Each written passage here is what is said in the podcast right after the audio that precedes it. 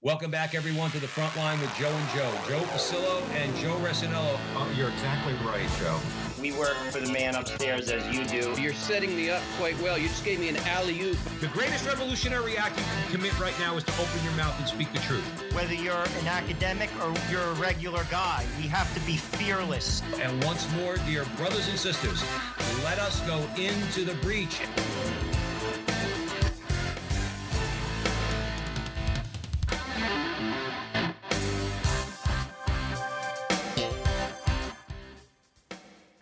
Again, everyone, and welcome back to the front line with Joe and Joe. Joe Pasillo, as always, joined by Joe Resinello.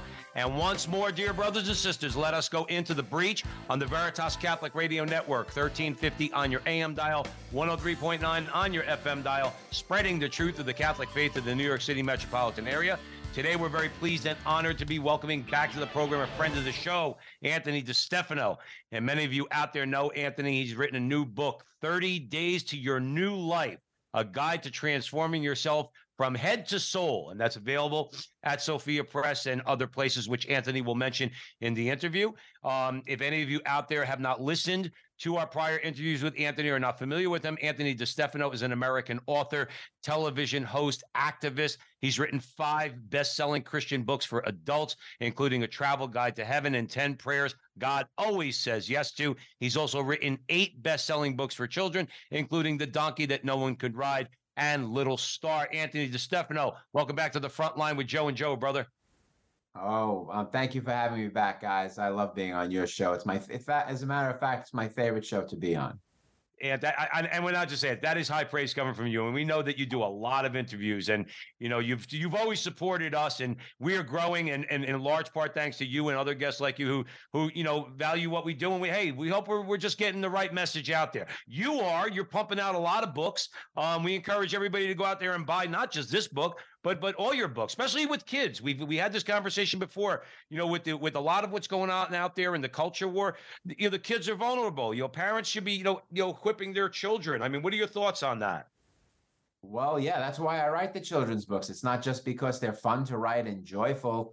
Uh, for me, when a kid, a lot, you know, is smiles and and tells me uh, he loved the story, or the parents tell me that it's joyful. But the real reason I write children's books is because that's the front lines of the cultural religious war that we are fighting right now. The opposite side, this w- mad woke culture, uh, and we can talk a little bit about that later, doesn't uh, hesitate to jump over the heads of parents to indoctrinate children with their propaganda.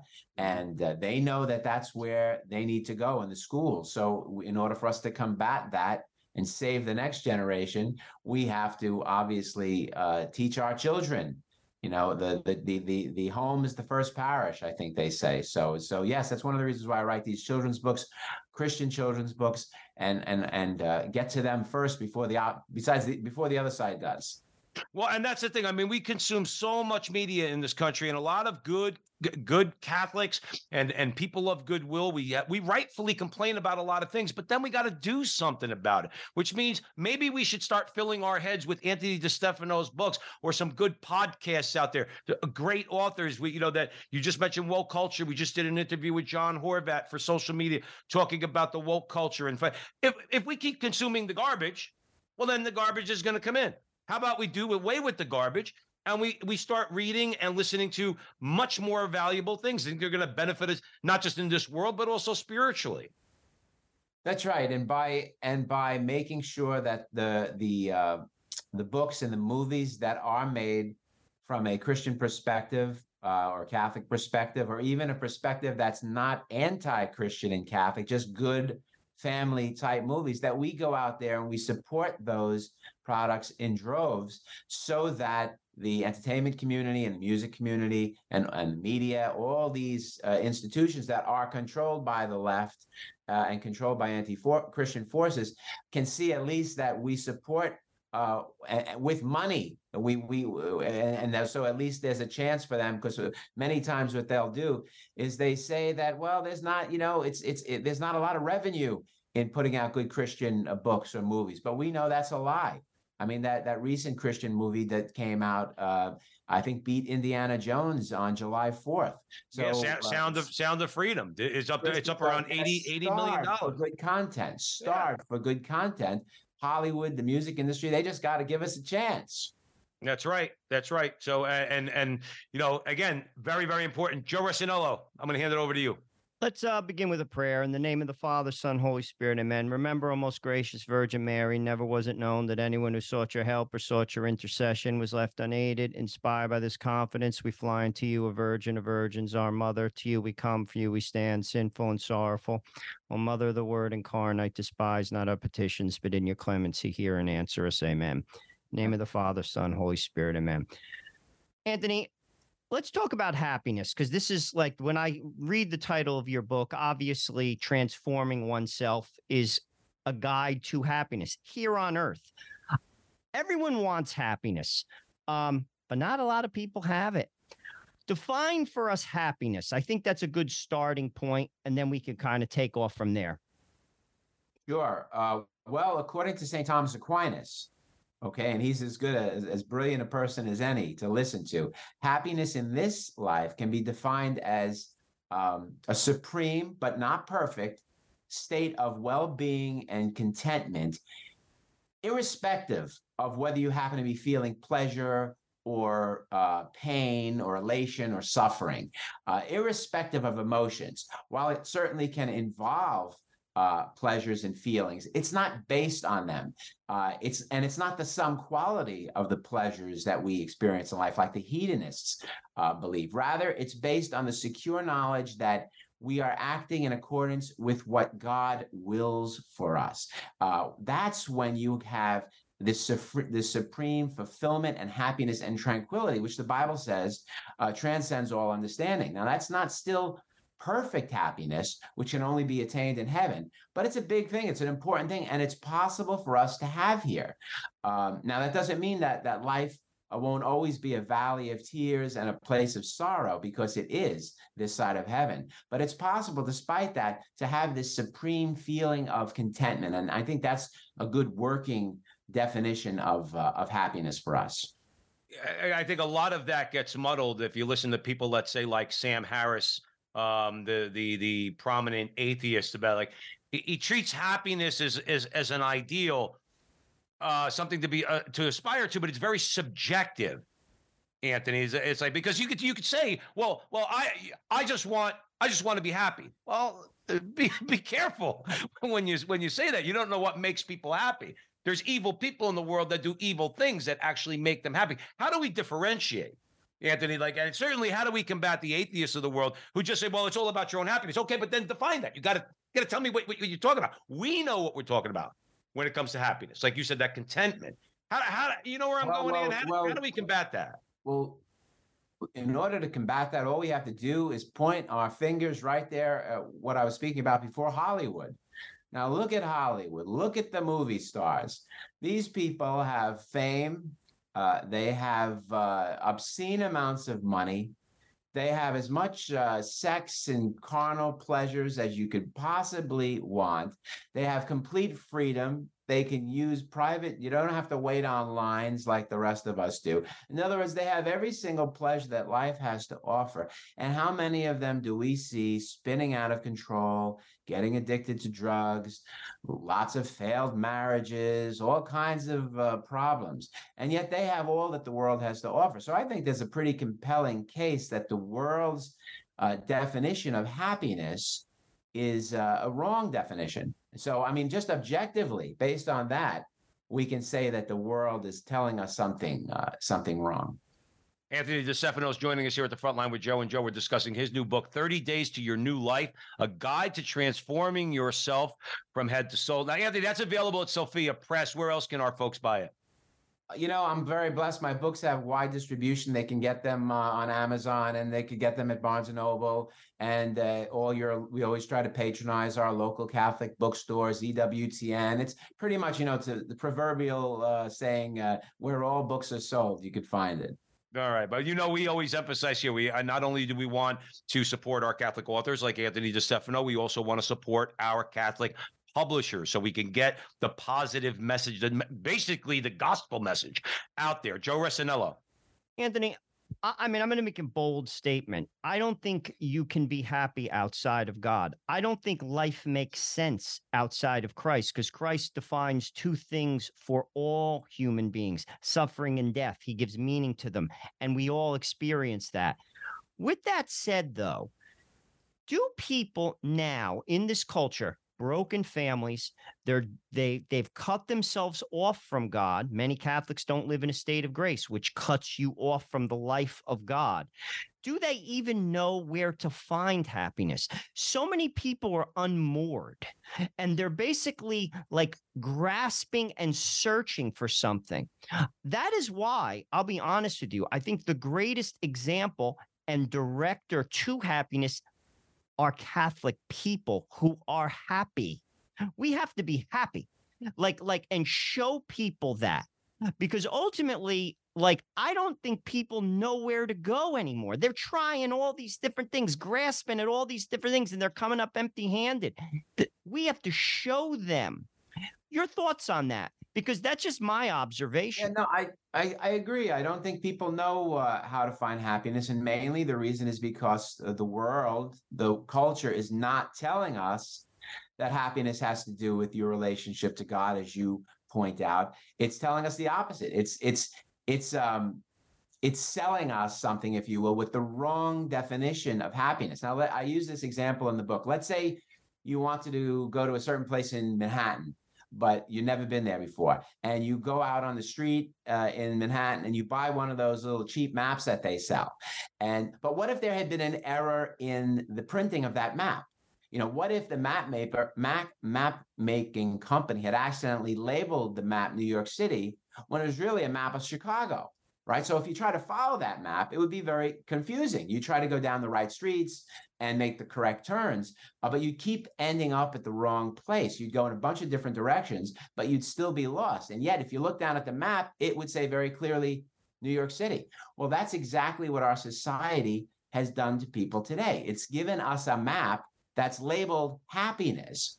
Uh, and it's it urged us to follow it through Hollywood, the media, the music industry, et cetera. Only it's not a map of happiness at all. It's a map to say success or self-improvement or worldly pleasures or uh, social media fame right or sex without responsibility or or being hip and stylish or who knows what you know most of the times it ends up being a map uh, to misery but the wrong label has been stuck on it and it's been sold to us anyway and like sheep we blindly follow it and then we scratch our heads and wonder why we never arrive at our destination you know, it's funny, Anthony. I'm just I'm you know, thinking there's like so much to unpack in what you just said. Um, one of the reasons why I'm Catholic is because I don't believe, nor I, I mean, men in the Catholic Church. I'm not talking about individuals, but as the Catholic Church, the church doesn't take political sides. Okay, the church comments on human activity. Let's and where I'm going with this is, excuse me, materialism. Now, there's a lot of people that would say, all right, the church condemned communism. Yes, correct. It's communism is a Marxism is a materialist view of human history. Okay, church also condemns consumerism. And the reason why I'm bringing it up is because we're talking about happiness. And a lot of people, I think, fall into the trap of political and economic ideology to say, well, I find happiness because I get to go get up every day, go to work, I drive a Cadillac, I got a big house. But that's dangerous also. See, you're talking about transforming yourself. Your book is transforming yourself. We talk about, uh, you know, I, I don't know if you agree with me or not, but, but you know, unpack that a little bit because yes, communism as a materialist worldview is a danger, but but unfettered capitalism and consumerism is just as disastrous to the soul and to human happiness. Do you agree, Ant? Yes, I do agree with that. First of all, I mean, you're saying a lot of things there. And, and first of all, the whole idea that you can go out and chase happiness like it's uh, some toy in the corner of the room and you can go get it and grasp onto it uh, that's a that's a, a, wrong idea you can't do that ha- happiness is something we get in the process of uh, being in union with God, trying to be in union with God. That's the way we have fulfillment and purpose and contentment. You don't go out and seek uh, any kind of utopia. That's the big mistake that everyone makes. The communists, they have a utopian worldview. People, some capitalists have the same kind of worldview. Uh, and I just talked about those people in Hollywood. They think that if you get a zillion dollars and get fame and fortune, you're going to be happy. That's not the way it works. Uh, in terms of communism, you know the church preaches against that you know because one of the commandments says thou shalt not steal. And if if there's a commandment that says thou shalt not steal that means implicitly that you have a right to own things. We have a right to own things and that's why it's wrong to steal things. So communism basically doesn't believe that you have a right to own things. It has you believe in every, eh, the, the government owns everything. So there's a fundamental problem with communism going to the root of the 10 commandments. And we know that communism has has uh, part of its tenets, if you read Karl Marx, is that religion is the opiate of the masses, that you mm-hmm. that government is the God and not God himself. So communism is particularly particularly dangerous uh, and has been dangerous. I mean, if you look back at, at last century, uh, something like uh, you know com- communist totalitarian uh, leaders killed something like 180,000 people, 180 million. million. so, so communism is a, is is um, I think worse than capitalism. Capitalism, there are sins uh, uh, related to capitalism having to do with excess mm-hmm. and abuse of people. But there's nothing fundamentally wrong with the system of, of, of democratic capitalism. It's the abuses that go along with it. And the reason why we're, I mean, who said, um, I forget who said that the reason why we have laws is because men are not angels. And the fact that we're not angels, that we have a fallen human nature, does lead us to to sin and to commit evil and to choose evil. So any system we have, whether it's a capitalism, democracy, communism, anything, can be corrupted. And therefore we have to have checks and balances and watch all of those things. And as far as the church goes, I'll say one other thing. Yes, Please. the church is not to take political positions insofar as we're not allowed to endorse candidates. But you have to remember that the same hands that are raised in prayer to God in church are the same exact hands that pull the levers in the voting booth. And so we should never let the culture and the society tell us that we are not allowed to be political as Christians. We we it's demanded of us that we are political and that we care about the our leaders and what they're saying about abortion and about our uh, gay rights and about gay marriage and transgender woke doctrination. You know, it, we have to vote uh, our Christianity and our Catholicism.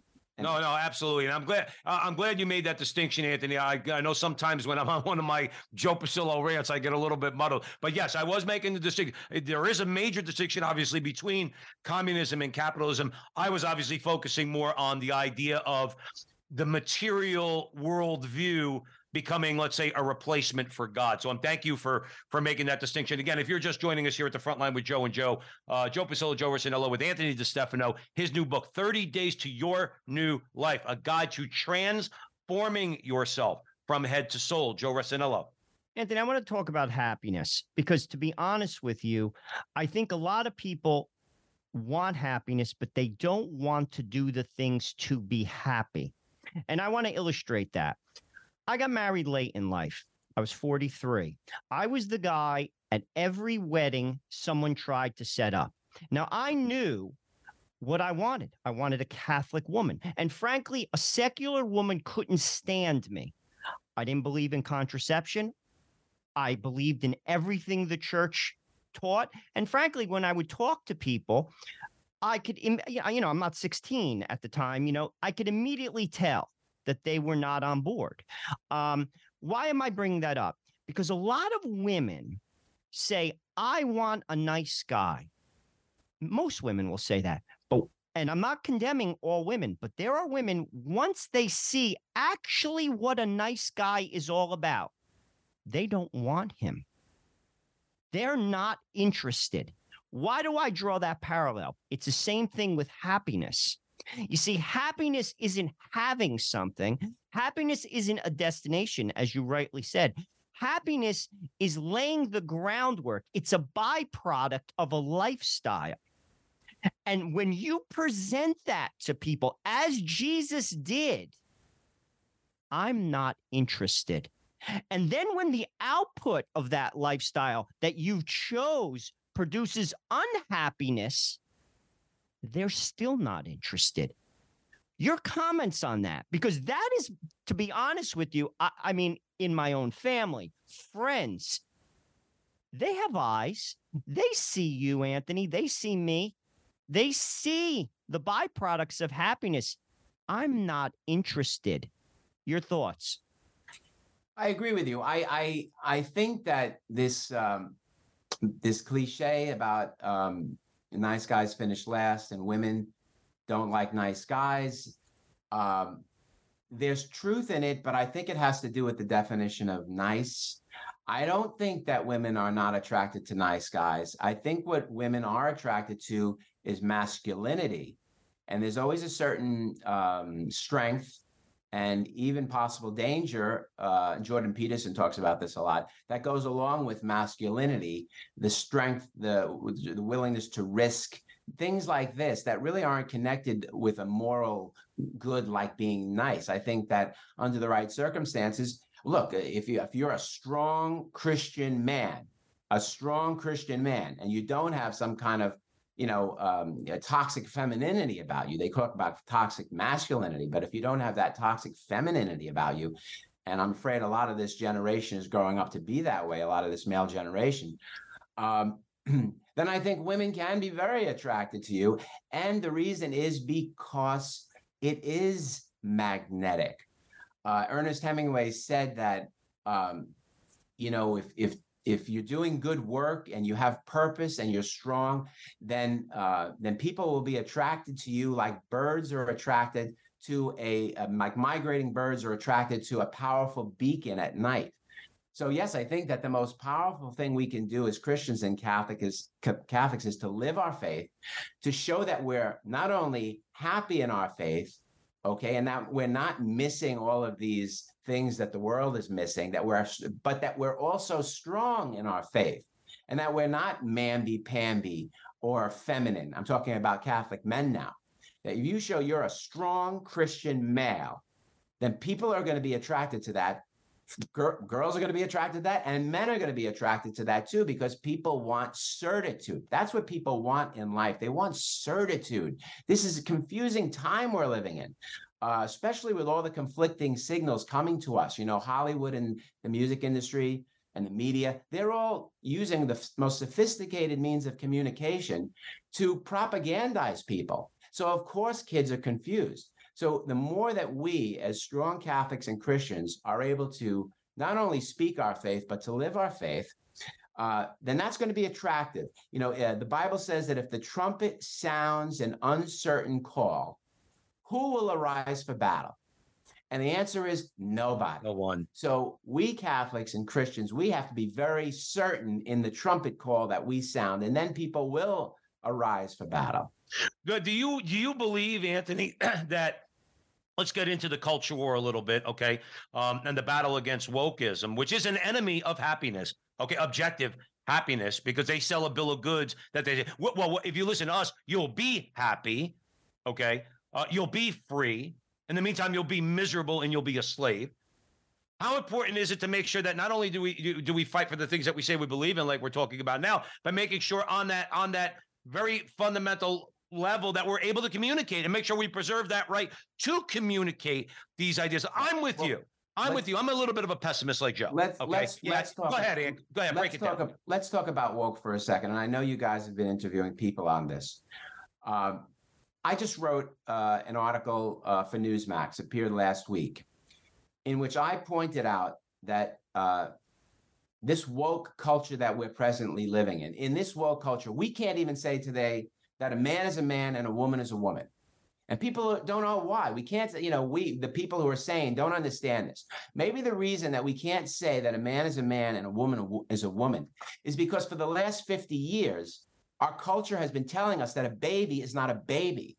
You know, doesn't that make sense? In other words, just as the pro choice movement has ignored the science of prenatal development from the presence of a complete human genetic code at the moment of fertilization to the date the human heart begins to beat, to the date the brain and the nervous system uh, start to form. Just the same way the woke movement totally ignores uh, the science of gender differentiation uh, from all the clear genetic markers that show whether you're a male or female to, to all the psycho- psychological, skeletal, physiological uh, characteristics, to all the reproductive and hormonal differences between the sexes. The point is that if you can't even identify what a human being is, despite overwhelming scientific evidence, then you know how in the world can you define what a man and woman is? The problem we're facing today with the culture Joe and Joe goes much deeper than politics. It has to do with evil.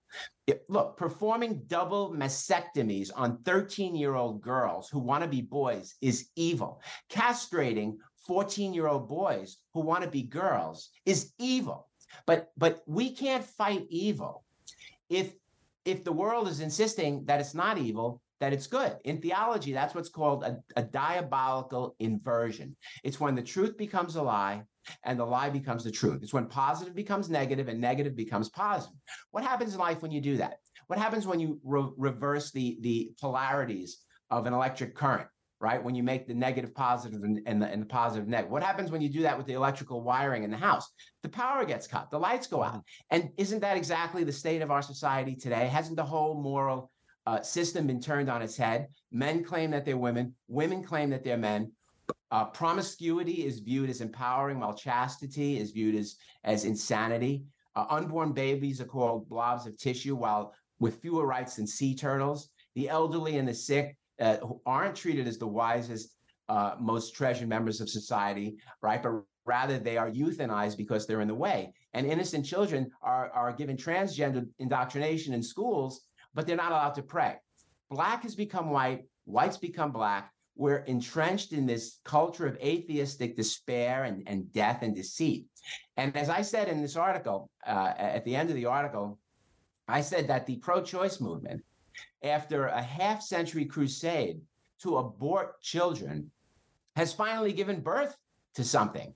The, the gestation period has been very long 50 years but its monstrous grotesque baby has finally been delivered and its name is the woke movement so this is a religious uh, cultural war that we're in the middle of and in, the only way to answer that second part of your question how to change things is by actively taking part in that war trying to fight it with every single ounce of our strength and being by spreading our faith through ora et labora prayer and work. That's all we can do. And with the help of God, we will succeed.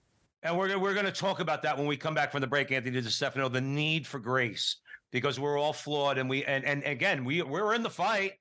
Nobody's just I don't want to get in the fight. I'm in the fight. So are you, Anthony DeStefano, joining us here at the front line with Joe and Joe. Because I want to talk about when we come back, I want to talk about going on offense to show the happy life, which is what the, Anthony wrote about transforming your life. 30 days to a new life a guide to transforming yourself from head to soul. It's available at sophia institute press and other outlets you can buy it on amazon barnes and noble uh, uh, encourage your local parish bookstore to order the book and stock it on the shelves so people have it but i want to talk about the need to go on offense here at the front line with joe and joe on the veritas catholic radio network 1350 on your am dial 103.9 on your fm dial spreading the truth of the catholic faith to the new york city metropolitan area please be sure to download the app the Veritas Catholic Network mobile app. Share it with your friends. You'll have access to all of our station's content. If you like what Joe and I do, um, you can follow us all over social media on YouTube, on Facebook, on Twitter. Like, subscribe, share, follow, do all that fun stuff. Again, we have Anthony DeStefano here. We have another great half hour with him. So stick around. We'll be right back. Catholic radio works, and now we have it here in Connecticut and New York. It's been seen around the country that there's no better tool for evangelization. Where there's Catholic radio, the folks who listen deepen their faith, families are strengthened, parishes and communities flourish. So, let people know you're listening to Veritas, tell your friends to tune in, and let's make an impact here for Jesus and His church. This is Steve Lee for Veritas Catholic Network. Welcome back, everyone, to the front line with Joe and Joe, Joe Pasillo and Joe Resinello. We are way, way, way in the breach with someone who has gone with us into the breach in the past several times. Uh, author Anthony DeStefano. He's written a new book, 30 Days to Your New Life, a guide to transforming yourself from head to soul. That's available at Sophia Press and many other outlets like Amazon and Barnes and Noble. Joe, you mind if I start off this segment? Would that be okay? Sure. All right. I just want to go uh, to pick up where we left off uh, at the end. Anthony, what about the need? See, we, we want to promote happiness. That's what you're talking about here. Transforming oneself, putting on the new man. St. Paul talked about that to get do away with the old man, put on the new man. The new the old man is weak. And the, the, the, old man without God's grace uh, is subject to the forces of evil in the world. The new man looks to Christ and his grace and moves forward in life. Anthony, talk about the need for guys like us, the church, people of goodwill, all of us against the evil out there that you were talking about before the end of the segment to go on offense. Let's stop defending. Let's stop. Let's let's let's start acting like Tom Brady. We go down the we go down the field in 30 seconds and score a touchdown because we go on offense because we know that we can. Talk about that a little bit, Anthony, please. Well, you know, I've my you know I've been in the pro life movement now for over 30 years, and uh, I've written uh, you know 25 uh, books, uh, and I still feel like oh, it's just a drop in the drop in the ocean. Uh, what can I say? Everybody's got to, we're very bad. Our side is very bad at mobilizing. We're bad at taking action. The other side, uh, I'm talking about the side of, of evil here, the, this, this whole woke madness and uh, anti-Christian, anti-Catholic um, uh, forces that we face. Uh, of course, they're in the world. And so the prince of that world, the devil, is very good at giving them uh, great strategies. We're sitting here and we don't do much of anything. Uh, we we don't we don't vote vote with our morality. We should be out there voting. We should be out there organizing voting drives. We should be out there supporting pro-life candidates. We should be organizing boycotts against companies that can and and, and Hollywood products that continually and shows that continually make fun of Christians. Um, you know, we should be supporting nonprofit organizations uh, that are pro-life organizations or people out there that are on the front lines. If you can't be out on the front lines yourself, then at least take some of your money and support organizations that are on the front lines. So you got to be actively uh, actively involved in the fight. What what can I mean? That's that's the short answer there. Well, that's uh, hopefully and, what and we're you doing. got to wake up these these uh, kids in this generation. Uh, you know, the, the, we're not only are we living in a godless world, um, but beyond that and, and, this is changing the, the this the subject a little a little bit but it's important. We're living the new generation is i don't even know if they're aware that there's a, a war going on you know? Uh, they, they, they live in isolation on their smartphones. You know it's amazing you know you walk into a room and mm-hmm. there's there's 10 kids maybe they're catholic kids or christian kids you think they'd be together but they're all alone. Their phone their their heads are buried in their phones and and they're all alone. And and what they really are doing is they're getting used to this artificial life whether it's an artificial life lived through social media or through cable TV shows or all the video games they play or the amount of time they spend on the smartphones and the tablets. And now, of course, we've got virtual reality and artificial intelligence coming down the pike, and this generation is already immersed in that. As a society, we've become engulfed in technology. And while, of course, some of that is good and helpful and time saving, it's still artificial, it's still pretend. And much of it is a distraction from real life.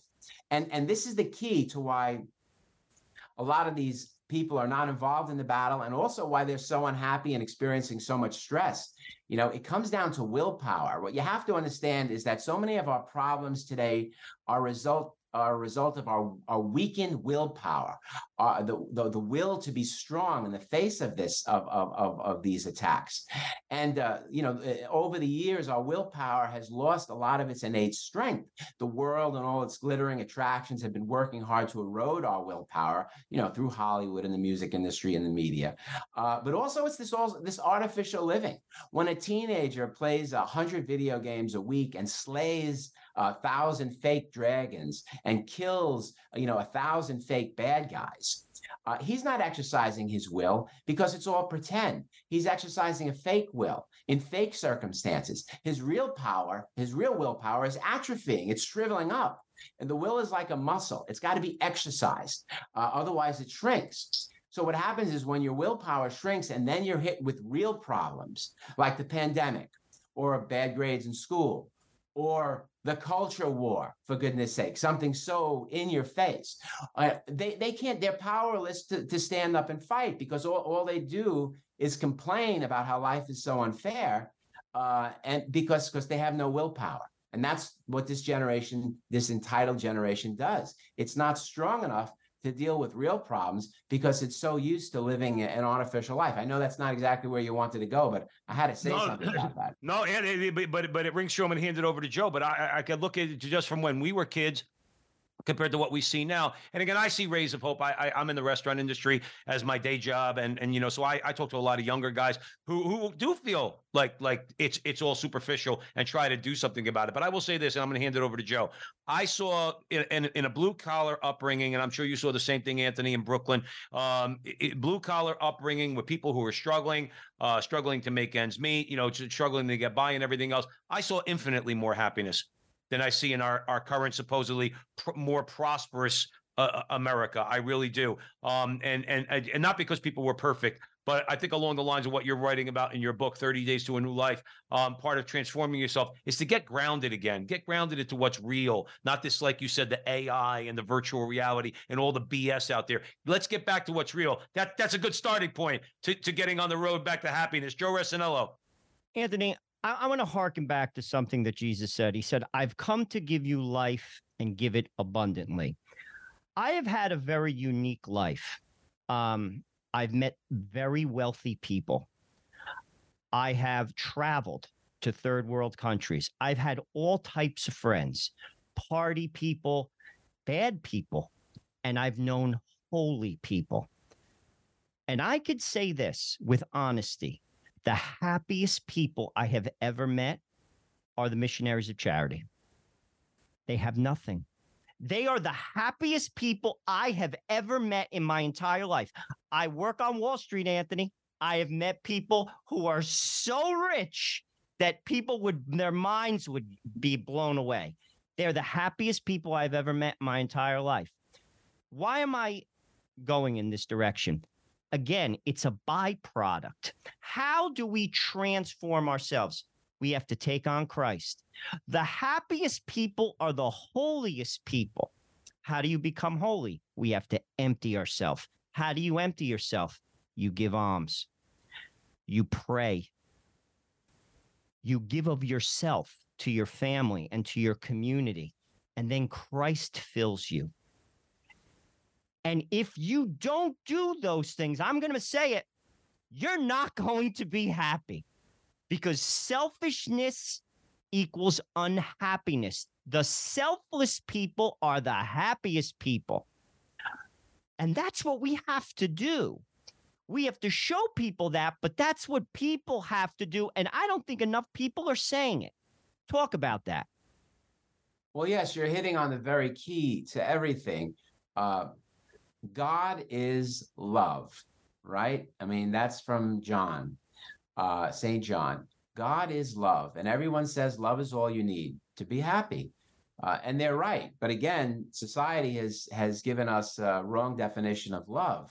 Love is the most abused, confused, misused, and overused word in the human language. What love means, true love, is self-giving, self-sacrifice, the giving of oneself, uh, like Christ did on the cross or the night before he was crucified. He said, This is my body given up for you. That's what love is and nothing else. And so when you exercise true love, when you're when you give of yourself completely, when you give every bit of yourself, then you are plugging into the very substance of God, who is love. You're plugging into the power source of the universe. So of course you're going to be uh, fulfilled. So the more in union uh, a person is with God, the happier he will be. And, and think about it uh, our destination is heaven, right? Well, heaven, what's heaven? Heaven is union with God through the beatific vision. In heaven, we'll be able to see God, know God, face to face without any kind of filters or intermediaries. And the, re- the result's going to be a profound intimacy and union with God. And that will be the primary source of our happiness in heaven, according to St. Thomas Aquinas and the teaching of the church for 2,000 years. So if union with God is the reason for our happiness in heaven, then of course it's, it's, it's got to be our goal in life here. It just makes sense. Um, that doesn't mean that we won't have as much suffering and pain as everybody else if we're in union with God. We will, but it means that we will be able to get through that suffering and pain and still feel fulfilled and still have a peace that transcending that that that transcends uh, all uh, understanding. Now, what we have to understand here, I want to say, is there's no need to be a monk or a missionary of charity uh, to be in union with God. Being a monk is a vocation, just like being a priest or a nun. And you can have a vocation, as we do, to be husbands and fathers and family people. And, and guess what? You can be, you can be much, much holier as a father than say a ba- uh, as a, as a father in a family of a family than, than a bad priest. Okay, what matters is how faithful you are to the vocation you've be, been given. And, and again, to go off on a little tangent here, I know some spiritual people uh, who wanted to be holy and they left their jobs and their homes and their families and they traveled halfway across the globe because they they wanted they thought God may be calling them to be missionaries and give up their families you know just so they could sacrifice for him. And they were happy to do it but the, the real reason they were happy to do it for one of the, one or two of those folks I know is because uh, they wanted to run away from life. They wanted to run away from their true calling, which was to be a faithful layperson, to be a faithful parent and husband and wife. They were tired of their responsibilities. They were tired of their obligations. So it was easy for them to sacrifice their, their present lives. You know, meanwhile, if these same people had been asked to make um, you know sacrifices that were really against their nature like you know cutting down on their morning coffee or something or or or dealing with people who were irritating their life with a little bit of love they would have gotten all bent out of shape. The point is that before you go trekking across across the globe to do god's will in in bangladesh you know in an attempt to be holy you first better make sure that that what you're really not trying to do is run away from doing god's will right here at home. So the bottom line is when it comes to holiness it's just what you said if you want to improve, start with your what your vocation is. What's your state in life? If you want to have a, a holier family life, then work on becoming the best, kindest, strongest, most loving, most giving family man or woman as possible and that will that will lead you to your holiness following your vocation your I agree with that a hundred percent. Uh, you know, but I also think about what the Lord said at Mass when the priest raises the Eucharist, he says, it's the fount of all holiness. We have to tap into Jesus.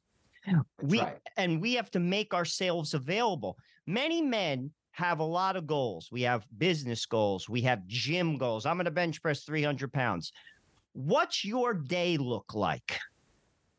In terms of how much of your day are you giving to God? Eric Sammons, we talked to a lot of people. He said something, and, and many people have said things that have resonated with me. He said one thing that resonated with me. If you're not giving an hour a day to God, you have nothing to say. Interesting. That's right. Interesting. That's right. And when I said just before that following your vocation in life, your state in life, is the qu- quickest path to holiness, it is. But how do how does one follow their state? How does one? How can one be the best father, the best family man, the best husband with all the suffering and all the pain in life and all the stresses of bills? How can one do that? The only way is to go to God. Agreed. The only way, and we Catholics have we don't just have uh, we don't just like our protestant brethren we who you know can, we don't just have the option of praying which is like making a phone call to heaven.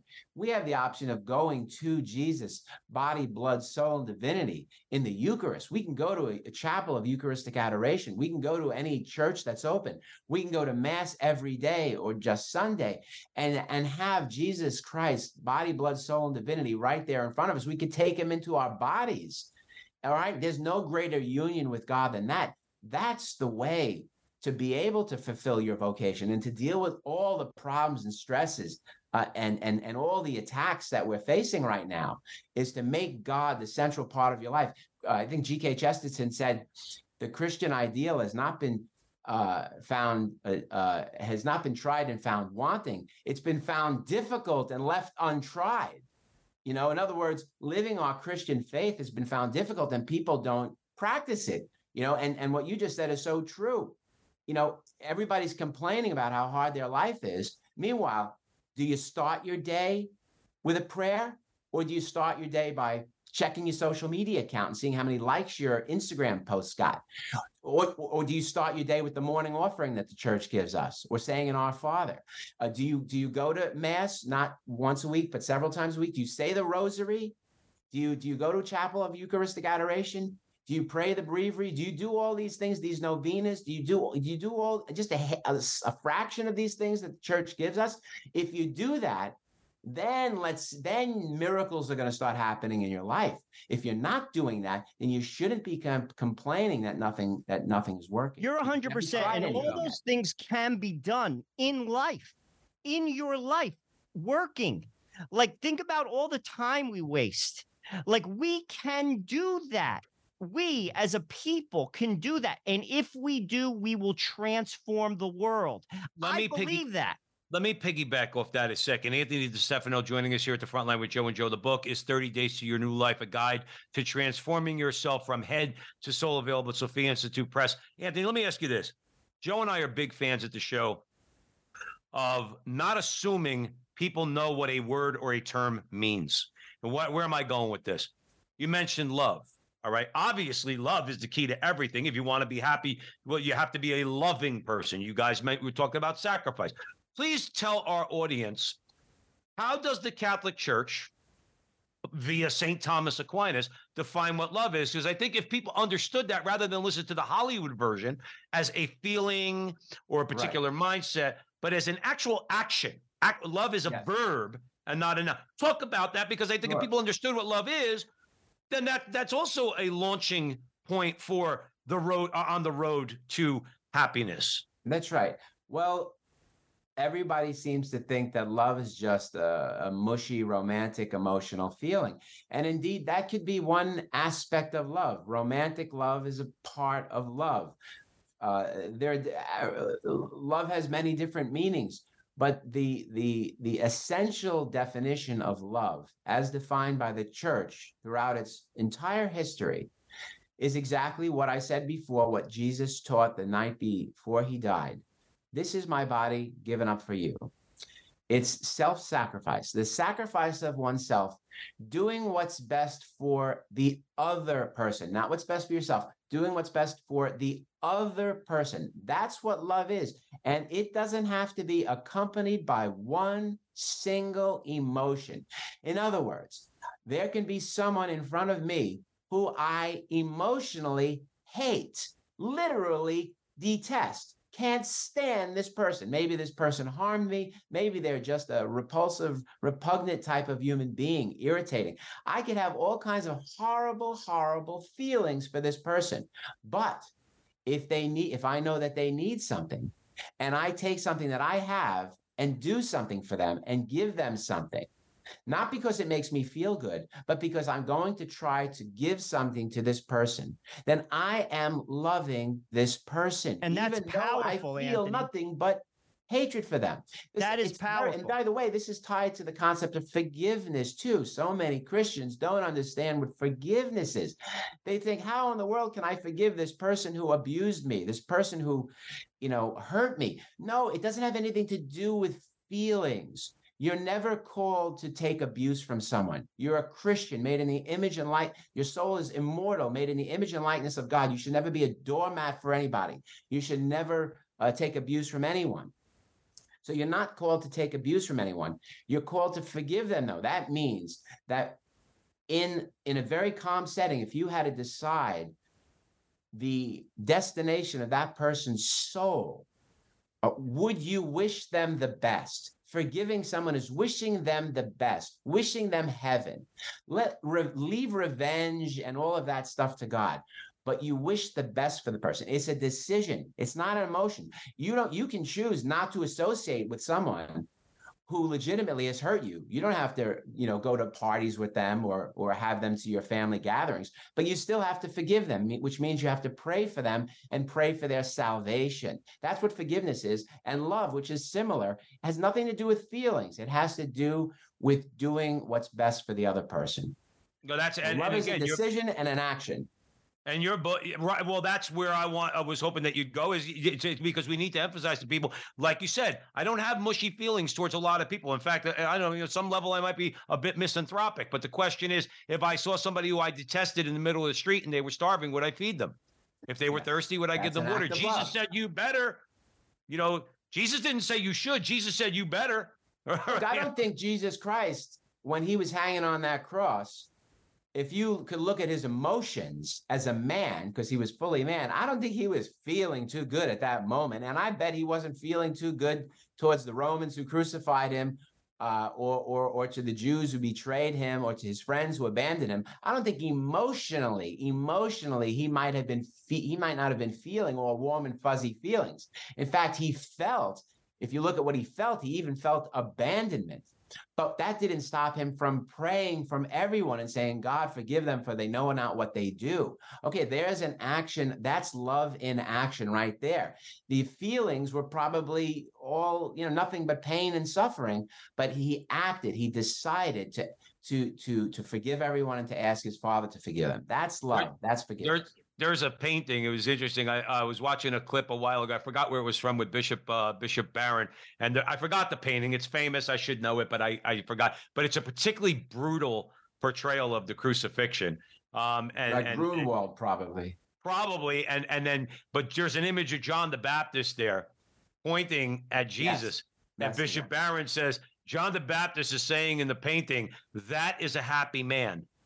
There is a happy man. In the meantime, Jesus is brutalized. Um, and, and I, think it pertains to our conversation and where we're going with this, because your book is about, you know, transforming yourself from head to soul, 30 days to a new life. And I think that's something that we, uh, well, no, not think. I know that's something that, you know, guys like us need, need to, that's the message we need to get out there. But, but, but with limited time, I do want to ask you this. Your book, Anthony, is not a self-help book. This is not Tony Robbins where you got to pay a thousand dollars to hear some rah-rah session. Okay. Um, this is a real deal um, book about transforming oneself. Uh, you know, so but you present a 30-day program um and uh you know to to to, to for attaining peace and fulfillment break break that down a little bit because some people might look at this and say well that, sound, that sounds a bit formulaic but where are you going with that like a 30 day program Yeah, it's a 30 day program because I wanted to ta- take advantage of one of the most important tools and principles I talk about in the book, which is the power of momentum. You know, when people are in a rut, any kind of rut, they have a tendency to stay that way. You know, there's a law in physics called the law of inertia, which states that an object at rest tends to stay at rest.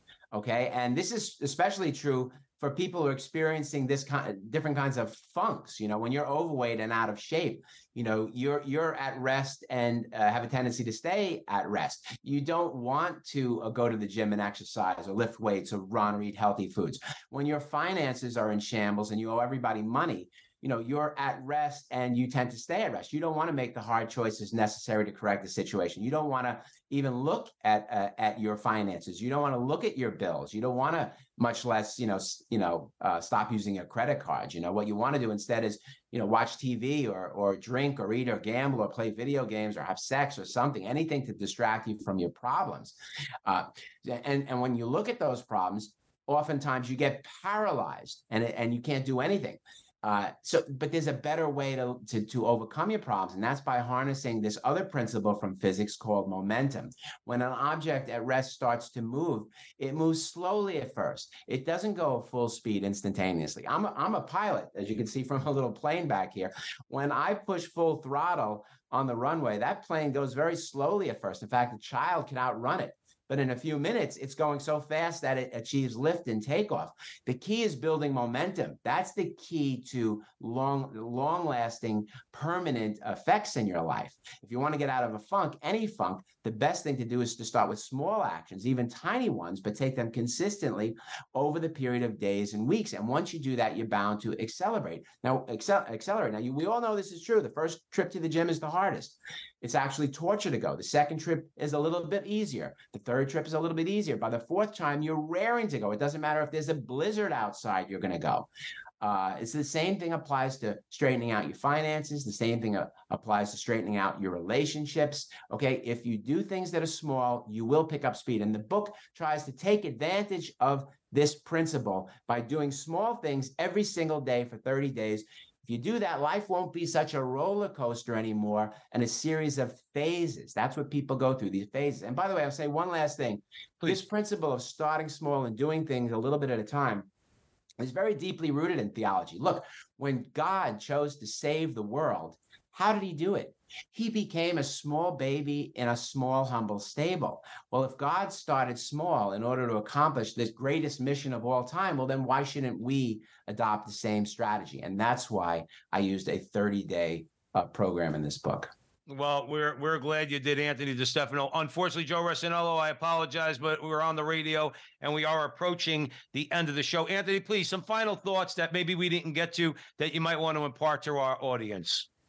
No, I, I, I this book is a book. Uh, it, it tries to take the best of the personal development, self-help world, the best principles of people like Tony Robbins, because they they have made contributions. They in terms of goal setting setting good goals and making use of momentum and and how to control your emotions. It takes the best self-help principles but it combines them with orthodox christian sacramental catholicism. You put those two things together and you're going to wind up not only transforming yourself in a temporary way. But when life hits you with a two by four, which it eventually will, it does to everybody, and you experience setbacks, you'll be able to have the tools you need to get back up on the horse and go back to basics and make these uh, tra- the transformation permanent. So that's the reason. If you combine self help and God's help, because the problem with the self help movement is too much self help, not enough God's help. You combine the two of those, then that's a combination you're always going to come up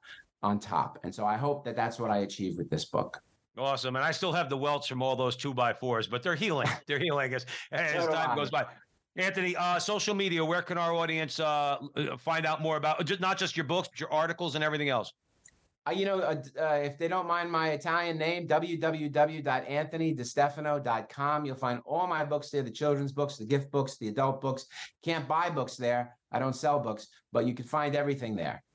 All right, awesome, Anthony DeStefano. You are a friend of the show. You're a dear friend of ours, uh, and we are we are always more enlightened after we have a conversation with you than when we, than when we went into it. So thanks, brother. We really appreciate you coming on. Thank you for having me, guys. You're the best. Absolutely. Absolutely. Thank you. And you're the best. And thank you all out there for joining us at the front line with Joe and Joe on the Veritas Catholic Radio Network, 1350 on your AM dial, 103.9 on your FM dial, spreading the truth of the Catholic faith to the New York City metropolitan area. Download the app, share it with your friends. You'll have access to all of our station's content. And wherever you see Joe and I on uh, social media, uh, Facebook, YouTube, uh, Twitter, follow us on Twitter. Uh, help us out a little bit. Click something that's going to uh, boost our, uh, our audience out there. And remember, until the next time, that our conversation is your conversation. And that conversation is going on everywhere. We'll talk to you soon.